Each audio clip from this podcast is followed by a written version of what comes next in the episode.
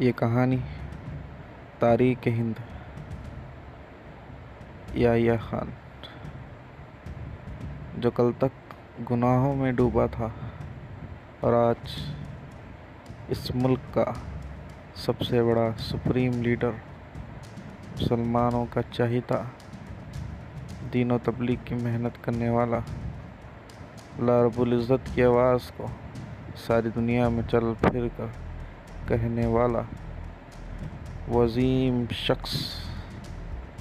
جس نے لاکھوں مسلمانوں کی آواز بنا ہوا ہے۔ یہ مسلمان جو تاریخ ہند ہے، اس کے بارے میں ہمارے پروڈ کاسٹ میں سنیے۔ اس کی زندگی کے بارے میں ہمارے پوڈ کاسٹ